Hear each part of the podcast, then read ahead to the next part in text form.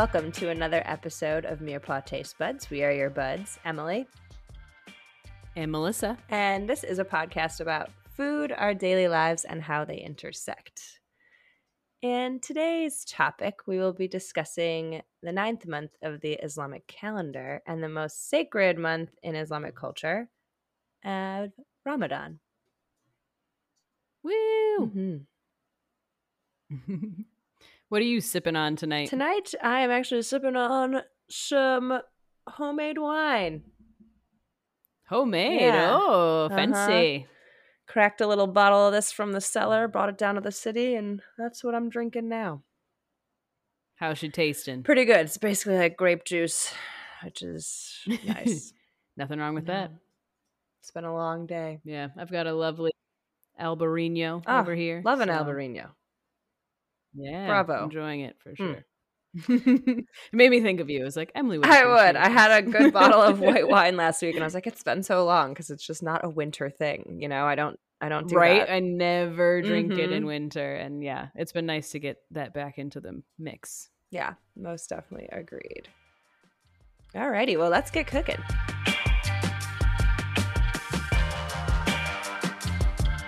All right, so a little bit about this sacred month. It is known as a time for piety and self reflection. And this year's Ramadan is predicted to begin on April 2nd. So we're already basically in it. Sure are. and is ending May 2nd with Eid al Fitr celebrations. And it's interesting because I, I, think that was pretty close. I tried like practicing a bunch of these words beforehand and like listening to the pronunciations, and um, it's a crapshoot the whole way through. yeah, no hope. we try every time though, so kudos for trying. Yeah, right? always. I mean, at least we know what it is. yeah. then people will understand what we're trying to say, you know. Absolutely. what is kind of cool about Ramadan is that it also kind of is figured out by the moon cycles, which I feel like any religion that pulls that in, I'm like already a little bit more into. you. I don't know why. it's more, I don't know. You're in tune uh, with the bringing in elements of yes, nature is nice. Yes, I yeah. like that. So the sighting of the new crescent moon signifies the official first day of Ramadan, and it fluctuates each year, obviously, because the the lunar calendar follows the phases of the moon.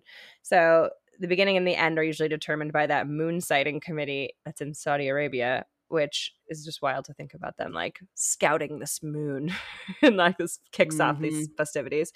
But usually the day after the committee spots the new crescent moon, which this can be pretty tricky, it's usually pretty faint and it can only be seen for like 20 minutes sometimes. So if a moon isn't visible, keep your eye on the sky. exactly. I wonder how many people are on this committee also. It's like very curious. Right.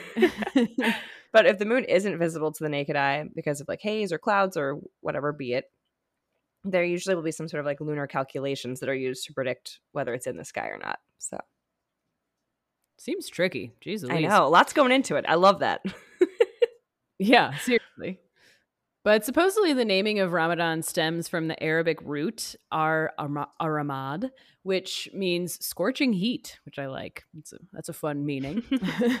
it's believed to be when the first ver- verses of the Quran were revealed to the Prophet Muhammad, which was more than 1400 years ago, which is quite some time. Mm-hmm. According to Islamic texts, when the month of Ramadan starts, the gates of heaven are opened and the gates of hell are closed and the devils are chained. I just love that as a phrase. Wowie. what a powerful time. And Muslims believe that back in 16 or 610 AD, the angel Gabriel appeared to Prophet Muhammad and revealed to him the Quran, which is the Islamic holy book. Yeah, and that consists of about 114 chapters and is actually like taken to be the direct words of God or Allah. So, in a lot of these accounts, um, there's also then some that accompany the Prophet Muhammad's like thoughts and deeds that kind of supplement the Quran. And together, those two things form the religious text of Islam. So Muslims fast during this month as a way to kind of commemorate the revelation of the Quran. Fasting during Ramadan is one of those like fundamental aspects of the holiday, and it's called the five pillars of Islam. Able bodied Muslims abstain from food, drink, and even sex from dusk until dawn. And it's both like a physical as well as psychological and spiritual practice practice for people to embark upon. And there's a lot of different reasons that people practice this. One is to foster a relationship with God in lieu of seeking like bodily pleasures, which I think is pretty easy to understand. And then it's also supposed to encourage compassion towards the poor or be a reminder of the fragility of human life. All of which I think are really like beautiful reasons to Yeah. abstain from this. It's a good reminder in all aspects. We Mhm. always get so like caught up in our day to day lives and like all the bullshit and nonsense. So to kind of be reminded by this like everyday practice is it's almost like kind of like a form of meditation too, in like a way. Oh, So, absolutely. I get it. So some of these other pillars uh, that are kind of fundamental to the way Muslims live their lives, obviously the fasting is is really big during Ramadan. There's also another pillar that's the profession of faith, which is kind of that belief that there's no other god but Allah and Muhammad is the messenger of God. So that's another kind of thing that's central. There's also alms and giving to charity, which I like that that's built right into the core of this religion. I feel like you kind of hear about those things and the Bible obviously talks about like being charitable or things like that, but I feel like it's not really like baked into the core pillar, which I like how Mhm. that's made known right from the beginning. Um, kind of taking care of your own. And then prayer, which I mean, they pray five times a day typically. Um, so that's obviously like a huge part of their day to day life. So that's another one of the things that makes it into the five pillars that kind of are the typical ones.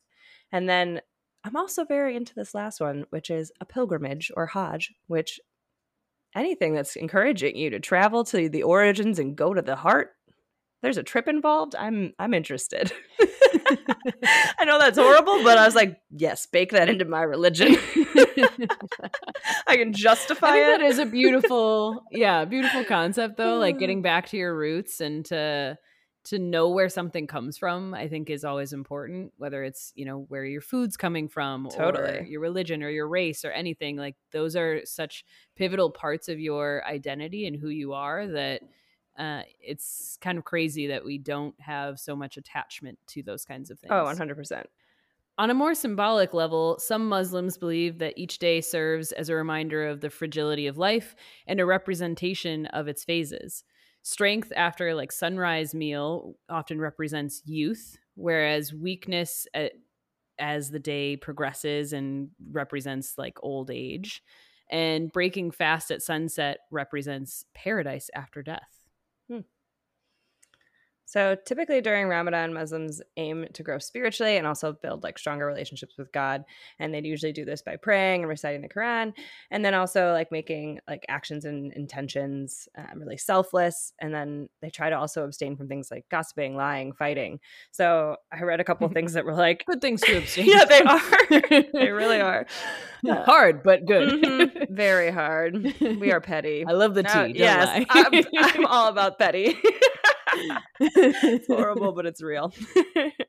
Mhm. um, I saw a couple of things that were like reminding people to be like kind to people during this time, and I was like, yeah, I, I could see that. Like these people are trying their best right now to be a higher self and like take the high road here. so Yeah. give them give them some easy times.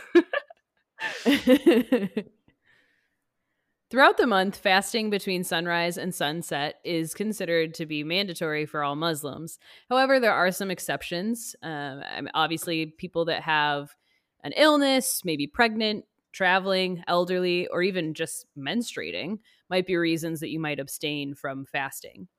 Days missed while fasting can be made up throughout the rest of the year, either all at once or one day here and there. I love that they a you can abstain for being on your period. Like yes, valid, valid reason. all right? reason. I'm like I don't know what will happen. iron Yes. by the minute. What will happen yeah. if I don't eat? I don't know, and I'm not going to find out.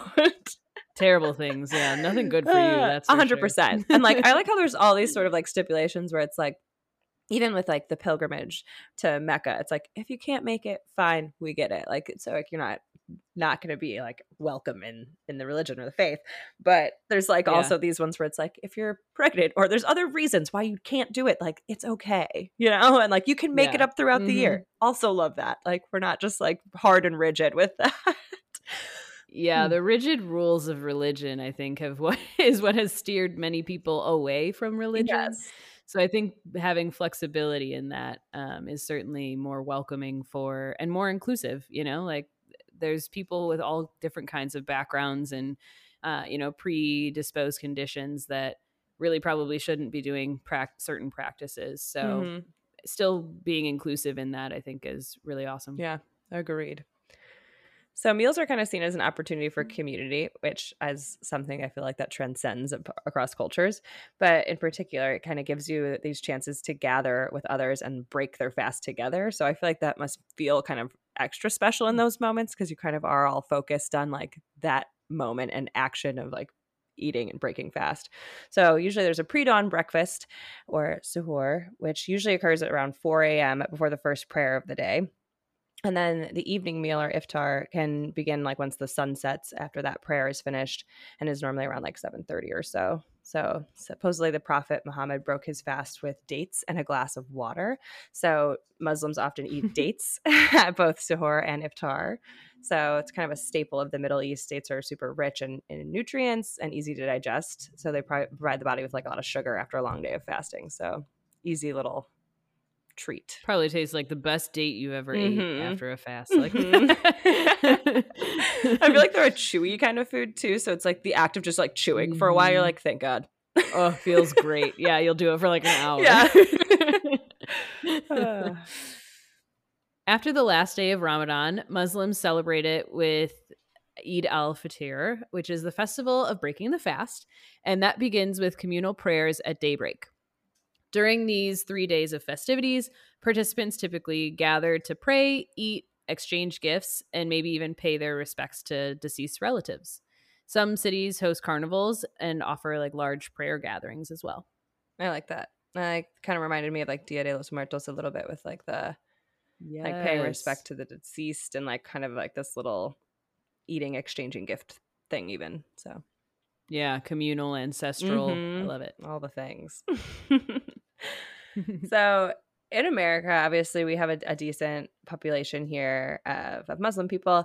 Um, Islam is definitely woven into the fabric of the U.S. I mean, it goes back all the way to like colonial America, where they arrived in slave ships from West Africa and then would quietly practice their faith long before uh, the establishment of the Constitution, even. So today, there's an estimated three to four million American Muslims from all over a different swath of like races, ethnicities, socioeconomic backgrounds. Like they are a minority, but they are a growing one for sure because there's definitely a lot of um, like I think African um, immigrants too that are, are Muslim as well as South Asian. So it's and the Middle East. So it's definitely kind of got its own rich cultural history in America as well as elsewhere. Yeah, I think it really amazes me how many different places the Muslim faith has, uh, you know, expanded to. Mm-hmm. I think it, it really is like so global, and I I don't think I ever really realized quite how many countries had you know practicing Muslims in it. Yeah. Um, until until I got older, so it's and like learning about this holiday i think was so interesting for me just because i mean we come from a catholic background we didn't really have a lot of exposure to mm-hmm. Muslim faith or other faiths in general, quite frankly. Yeah. Literally, I was trying to think um, of like um what I had in my mind from this, and it's like probably like middle school like projects where we researched other religions for like school. Very like very yes, basic, basic, knowledge, vague knowledge. I knew that they were all about Muhammad, but that's probably all I could tell you. so yeah, it was definitely interesting to get more background. Mm-hmm. Very real. But as we said, not everyone can necessarily fast in this religion, um, but you're still really encouraged to express your faith throughout this charitable holiday. And fasting isn't exclusive to Islam, it's practiced in Judaism and Christianity, all with their very own unique contexts. Yeah, religions and philosophies that practice fasting include Buddhism, Christianity, obviously Islam, Judaism, Taoism. There's like Hinduism. There's so many different ones that have different pieces of that kind of woven in there. Um, usually mm-hmm. it's with practitioners eating at night, but there are some where they really literally fast, like the Jewish Yom Kippur is literally 25 hours, like not even water supposedly, like they're not supposed to have, which is which does not work for me at all. and, That's a long time. no water. Not even water. Oh yeah, you you'd be so thirsty. Oh my god. We have just been binge watching Miss Maisel because he has not seen the marvelous Miss Maisel on Amazon. So we literally Ugh. just watched from season one all the way through the new season, and like watching them fasting, and some of those were so funny. And like the kids are mm-hmm. able to like eat chocolate or something because they're young and things like that. But like, yeah, as a practicing Jew, we were not supposed to. So I was like, wow, I really feel that vibe of. I mean, we're in Lent right now, and like, I'm not Catholic anymore, I would not say, but I definitely been thinking a lot more about this and like abstaining from things. And yeah, no. Mm-mm. yeah. It doesn't work for me. Yom Kippur is also kind of referred to as the Day of Atonement, and it's the best known fast day. The Jewish calendar has six other fast days as well, including Tisha B'Av, and the day, which is kind of like the day of which destruction of the Jewish temple took place. So, lots of fasting for the Jews. Buddhists often do it um, with like the moon cycle as well, or other holidays. So it's something that's kind of common amongst them. And then obviously, as Catholics, we've got our good old Ash Wednesday and Good Friday, which apparently you're supposed to fast on, which I don't I don't know if that's like a true I fast. don't recall. I think you're supposed to. Maybe like back in the day, they like fully fasted. I guess I don't remember us ever really doing that as kids. So I don't know. Did mom or dad? Definitely not on Good Friday, right? I don't know. I don't remember doing that. I don't either. That's I read that and was like. "Are you sure?" we didn't eat meat, but I don't. I don't remember. That's on every Friday in Lent. You there is no meat. Also on Christmas Eve for us, like no meat. That's just like the way it always was. But yeah, I, I was for sure. I do. Rem- I do remember mom saying that like uh, for Polish Catholics, they didn't used to eat at all on like the, day before. bef- like Mm. Christmas Eve. So it was a Yeah. fasting thing. I'm sure that Um, mom was was probably like like maybe fasting. fasting and we just never realized because I was just like, yeah, I'm not doing that. I mean, we were yeah. kids, so it's. I think it's hard with kids. You definitely have lower expectations. Yeah. Everything goes out the window. Uh-huh. For Hindus, fasting is a pretty common practice as well, usually on new moon days and during festivals such as Shivarati, Saraswati, or Puja.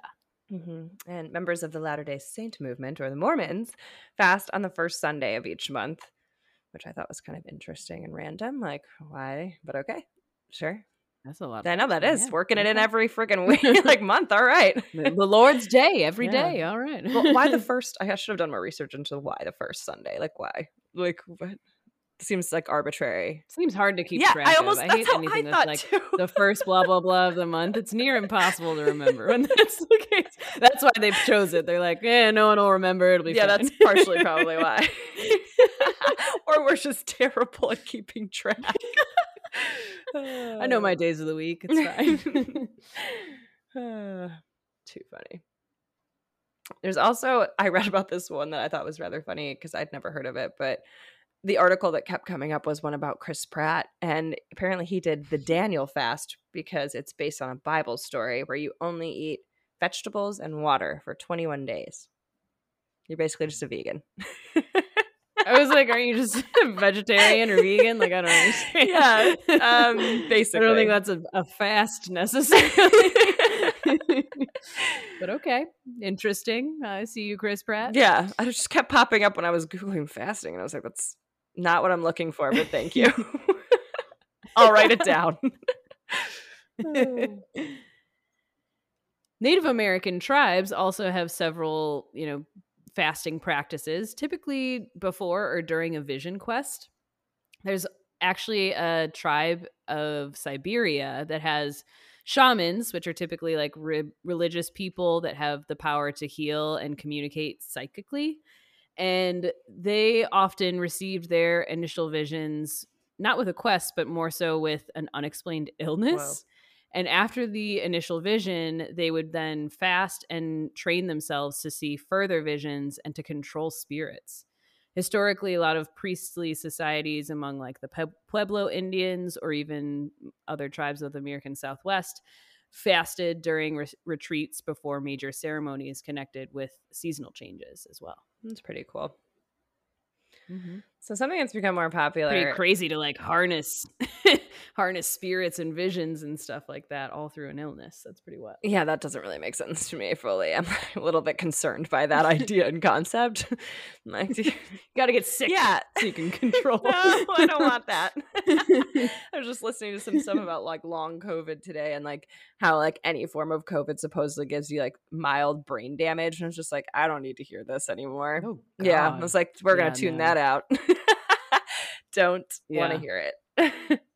the last thing I need to know. I mean, I already knew my brain was doomed. Yeah, literally. And it makes your brain age faster too. They're like some of the studies were saying too. Basically like makes your yeah. yeah, no. between that and like technology today and everything else they claim that gives you like Alzheimer's and everything, I'm like, we're doomed. Oh we are. we are. Yeah. It's tragic. Pretty much. Yeah. But uh something else that's On another Yeah. note. something that's on a more popular swing these days in like the trending dieting world, which I like every once in a while I'll poke my nose into just to hear what's going on and then I'll be like, yeah, I'm not doing that. Um, What's the latest scuttlebutt? yeah exactly intermittent fasting has been like a popular topic for like a few years now and like people claim that it's just got so many benefits but essentially it doesn't specify like which foods you should eat but rather like when you should eat them essentially and there's kind of some common methods that involve like 16 hour fasts or like sometimes it's like twice per week so you like go like couple days on couple days off kind of a thing but um yeah it's kind of an interesting concept for sure but i debate whether yeah. it really would work for my lifestyle personally Yeah, I don't know about for you. It may not work for you. I feel like you need to eat every two I am a two-hour that's person. Your MO, you know? Mhm. Me, honestly, I feel like I I do do two of the methods of intermittent fasting already. Like that's just how I live my life. So typically they kind of categorize them into three different types or methods of intermittent fasting. The first is referred to as the 16 8 method, which is the most popular. It's also called the Leangains protocol, and it involves skipping breakfast and restricting your daily eating to like eight hours. So, like 1 to 9 p.m., for example. is it lean gains and or is it lean whatever you're just I don't know. Leanne Gaines. Isn't Leanne it Gaines. Lean Gaines? I don't Lean- I don't know. know. I don't know how to say it. I don't know, that word's too hard. I thought we established that pronunciation is not what you come to this podcast for. accurate And if you want an accurate pronunciation, Accurate. you should Google it. we just told you how to basically spell it so you can figure it out exactly. bless Leanne Gaines, Lean Gaines. Yeah. Either way. proceed i like it i like it but yeah, so pretty much daily eating happens between like an eight hour period, and then you would fast for 16 hours in between. And that's pretty much how I would Hmm. feel like I eat my meals today. Like I usually eat lunch around one and then have dinner around like seven or eight. Um, you don't eat and that's, breakfast like all I really do. I don't do breakfast most days unless like I wake up starving and then I'll eat breakfast. man i can't do that it's so weird Yeah. The other method is an eat, stop, eat method, which involves fasting for 24 hours once or twice a week. And so, like, for example, you might not eat dinner one day and then you won't eat again until dinner the next day. oof Um, I feel like sometimes I do that, but not as much. That's like pretty drastic. That's like, how lazy am I right now? i'm like trying to find a reason why i would do that like why time saver, oh, man. Oh, It's yeah. a huge time saver. Okay. Not having to cook all those meals. yeah but like snacking on something i don't have something to snack on that just seems crazy even just a You should be carrot drinking lots of water, filling your body with water. I think also when I like have a lot of coffee too. Oh, like, yeah. coffee really suppresses my appetite. Or if I'm super stressed, my appetite's God. usually suppressed. So like i wish that happened those are reasons when I probably don't eat as much as well. I wish And then the last method is the five to two diet. And with this method, you consume only 500 to 600 calories on two like non consecutive days of the week, Hmm. but you would normally eat the other five days. This is the only one that I think I could maybe like get down with. Yeah, it's like a little here and there, Mhm. kind of, you know, and like Tiny and meals choose. on the other ones, and then yeah, regular eating on the other. Mhm. Essentially, by reducing your calorie intake, though, all of these methods should cause weight loss as long as you don't compensate by eating much more during the eating periods or by like choosing absolute like shit quality. yeah, I think that's the the key factor, right? Is like you can't just binge eat and like eat these large, huge caloric meals mm-hmm. and consider yourself still fasting. Yeah, it's not working. uh, but yeah, when you do fast, several things happen in your body on like both a cellular and molecular level. For example, your body adjusts your hormone levels to make stored body fat more accessible. So levels of like your hormone growth skyrocket and increase as much as fivefold, which hmm. is kind of insane. And that obviously benefits for fat loss and muscle gain.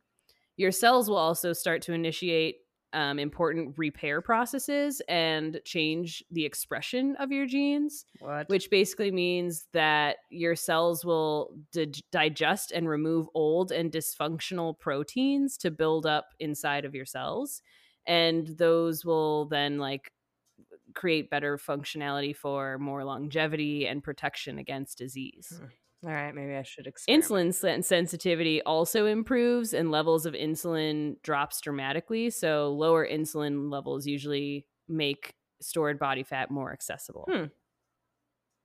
I should probably play with it more too, I guess, maybe, and like experiment to see if there's a way that that could be more like advantageous to me just to see. I mean, think about it. You've honestly done yeah. it. Like we've oh, done yeah. cleanses before mm-hmm. where, you know, we're drinking maybe like six juices a day or something yeah, and, and not like, eating that's not huge. Mm-hmm. Like that to me is a, a form of fasting. Yeah. Oh, right? totally. You know, it's like you're not having food. Um, so I think there's definitely like ways that you can make it work for you. Uh, it's just a matter of determining like what are the right levels and what days work for me for that. Yeah. And, it's know, really hard. Kind of I feel like now that I live with with my partner or my boyfriend.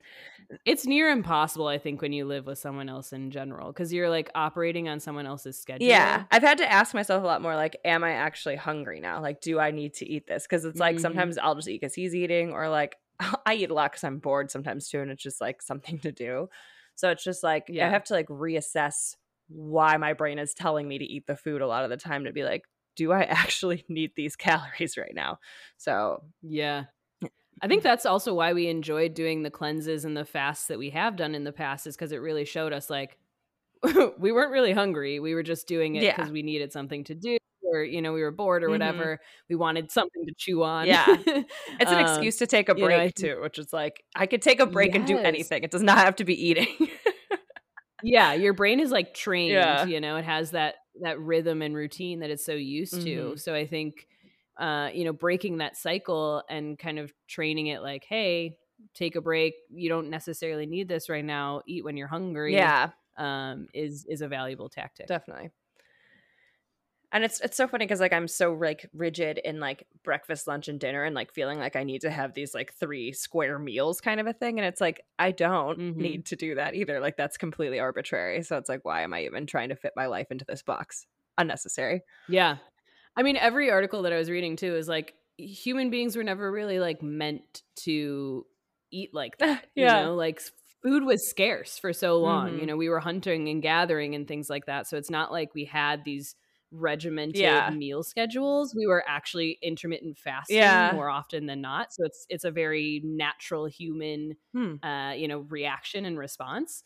Um, and so that is kind of why our body does change and regulate in the way that it does is because it goes back all the way to way back when when we were you know cavemen and yeah. you know we weren't always able to find food as easily and we were going you know days or months or whatever without eating certain proteins wild so mm-hmm. these hormonal changes in your body can actually change like your m- metabolic rate quite a bit and can actually increase it by 3 to 14% with short intermittent fasting so the eating pattern can such a wild swing like 14% is it is it is like you're burning just like totally different your body changes so it's wild to think that mm-hmm. that could mm-hmm. really trigger all these different things to happen but that eating pattern can then also cause a 3 to 8% weight loss over about like 3 to 24 weeks and then um, some people that also lost 4 to 7% of their waist circumference that also kind of indicates that there was a significant loss of like belly fat and things that build up around your organs and cause diseases so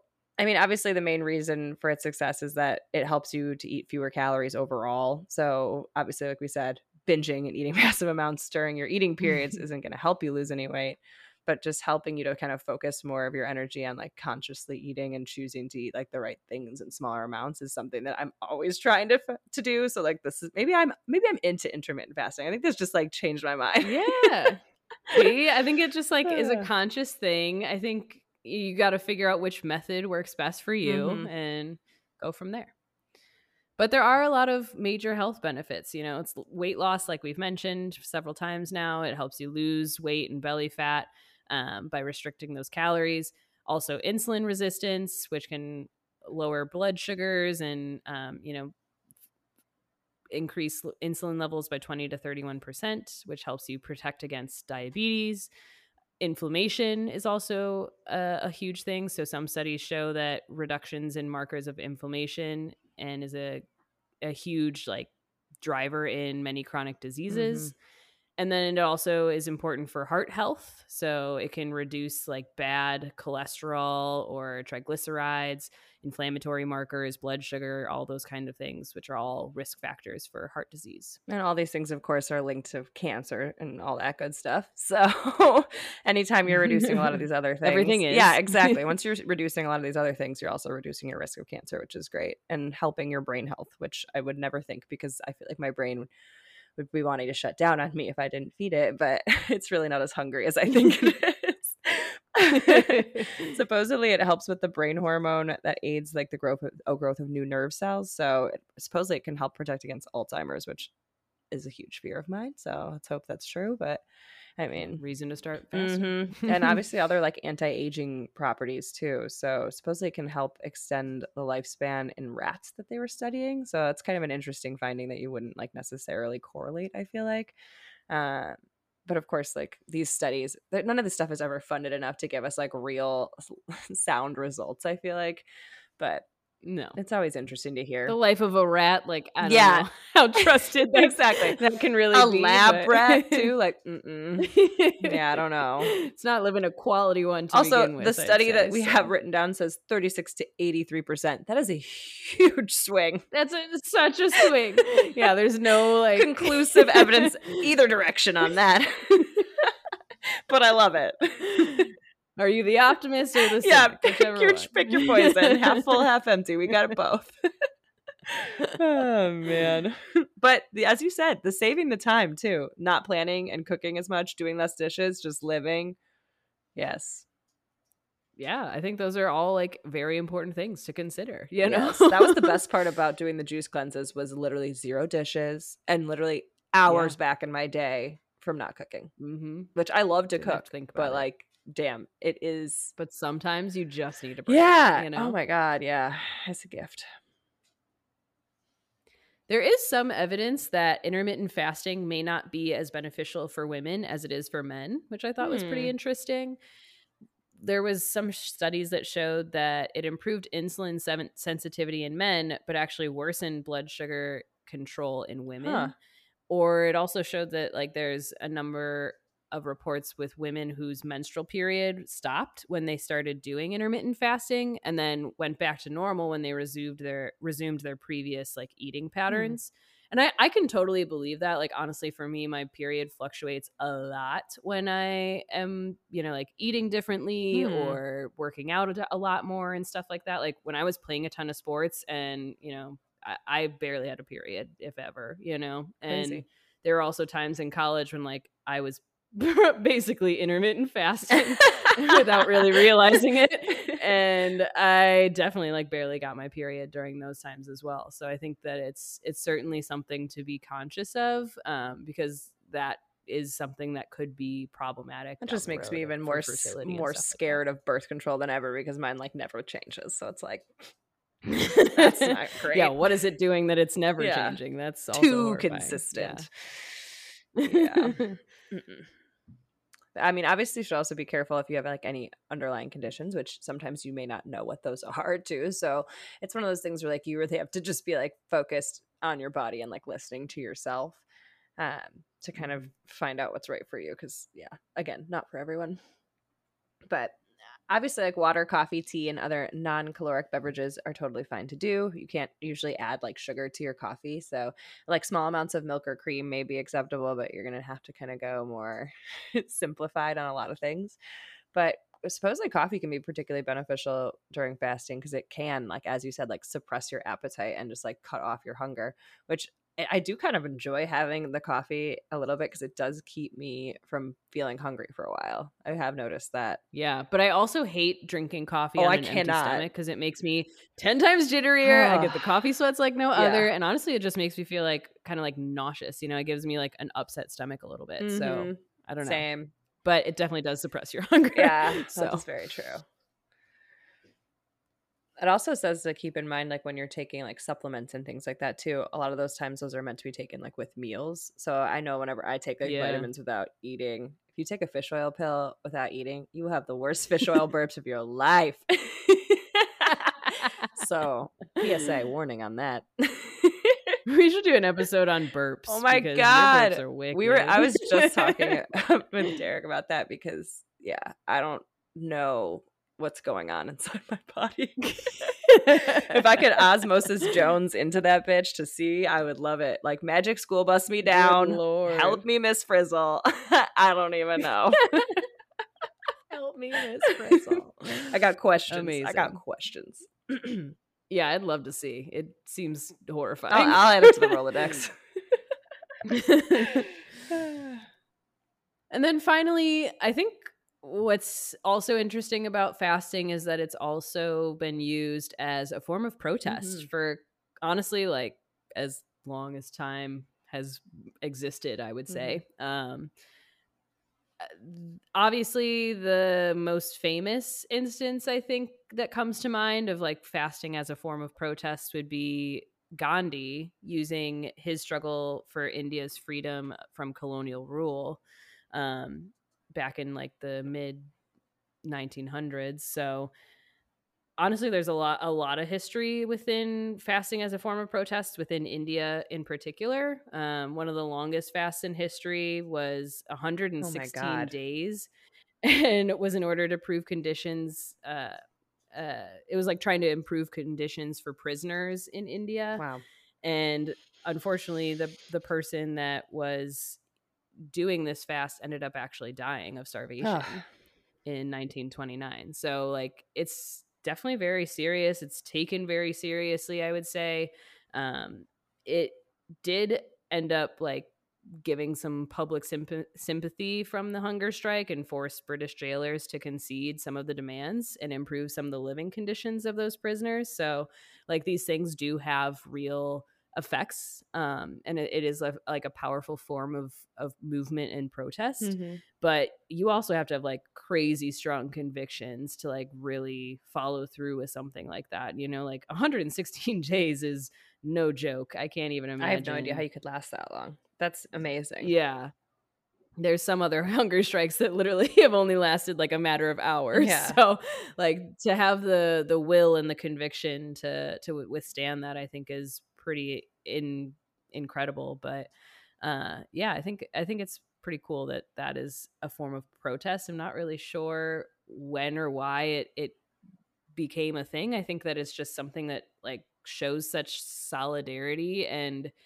is such a fundamental revolt against something that seems so normal for us you know Yeah. that like how could it not be powerful? Yeah you know like that uh, food is our our basic essential need and to to revolt against that and say no you know i'm not i'm going to going to abstain from this until xyz happens. Hmm uh you know i don't know. Many people that would do that. No. I mean there's few things you can control in this world and like that's that's one of them you know? So it's mm-hmm. you're able to do people are able to to do that because it's all they have you know? It's like i can control my body and myself and that's all i like i've been given. So it's like i can put what i want into my body and and make a statement with that which is yeah making a statement with food is definitely powerful. Mm-hmm. Also really sad that people have to resort to like abstaining from a basic human need yeah to, to yeah. prove a point Mhm. Like how wrong is the wrong for that to Mhm. be what's right? Yeah, You know what I mean? totally. Like that's pretty messed up. But Yeah. obviously those movements have been shaping the history of our world. So it's very important uh, to keep in mind. definitely i think when researching this um this was just fun to to look into and it made me realize that like i need to exploit some of my friends more and like my Misa, I'm coming for you because like she's one of my only Muslim friends, and I have never really talked to her about like her favorite cultural foods or things like that, and um, definitely made me wanted to like reach out, and we definitely should have interviewed her for this because that would have been really fun. But Yeah, hundred percent. I would love to know more about Muslim food in general, or like traditions for sure. I mean, uh, like because we grew up in the community that we grew up in, I feel like we were so underexposed and like stunted. hundred from percent, Other faiths, you know, like I didn't know another Jewish person until I went to Northwestern. Yes. you know, and then I, I was like, like everyone I knew was pretty much Jewish yeah, that neighborhood. you know, like Skokie and, Uh, and Evanston have like a very real. high Jewish population. So it was like such a culture shock for me, honestly, to go into this environment where I I had no idea what these people were partaking in. You know, Mhm. like it was yeah, it's very common to have those kind of like you know cultural things around me. So it yeah, I think that it definitely shows me that I should like get more acquainted with these other cultures and practices Yeah. and uh you know ask our friends who take part in them Mhm. because share your story quite a, a diverse friend group at this point Yes. you know um, and I'd love to like hear Uh, some of the yeah. recipes like that they have too. So it's like, oh, I've never even heard of some of these things. Like I want to know about all of them. yes teach me your Yes, ways for teach me your sure i bet it's delicious uh, every last oh yeah, absolutely. I love Jewish food that I do know, so I can only imagine the stuff I don't. Yeah, I, I would love that too because with obviously like Muslim faith, it's all over. So like you have like this big like Middle Mhm. Eastern vibe. yeah, like, African, yes, African Afri- like Muslims. there's just diff- so probably so different. different, yeah, like twists and and turns with it. So I love that definite melt. That is so true. Well, on that note, I feel like we should cheers. I mean, obviously to the celebrations ahead. I mean, Ramadan is just getting started. Lent is just winding down. So, cheers to that and to just being kind to each other because these are trying times. And if you are hangry, oof, I feel you. I feel you. I'm gonna, be ni- I'm gonna be nicer. just assume that that's why you're the way you are. and You may, be yeah, you hangry, may be hangry, and I'm just gonna just That's a good way to just like live Yes. life, you know? Like be kind because they may be yeah, hungry. be kind and forgive because they may be hangry. Cheers. Cheers.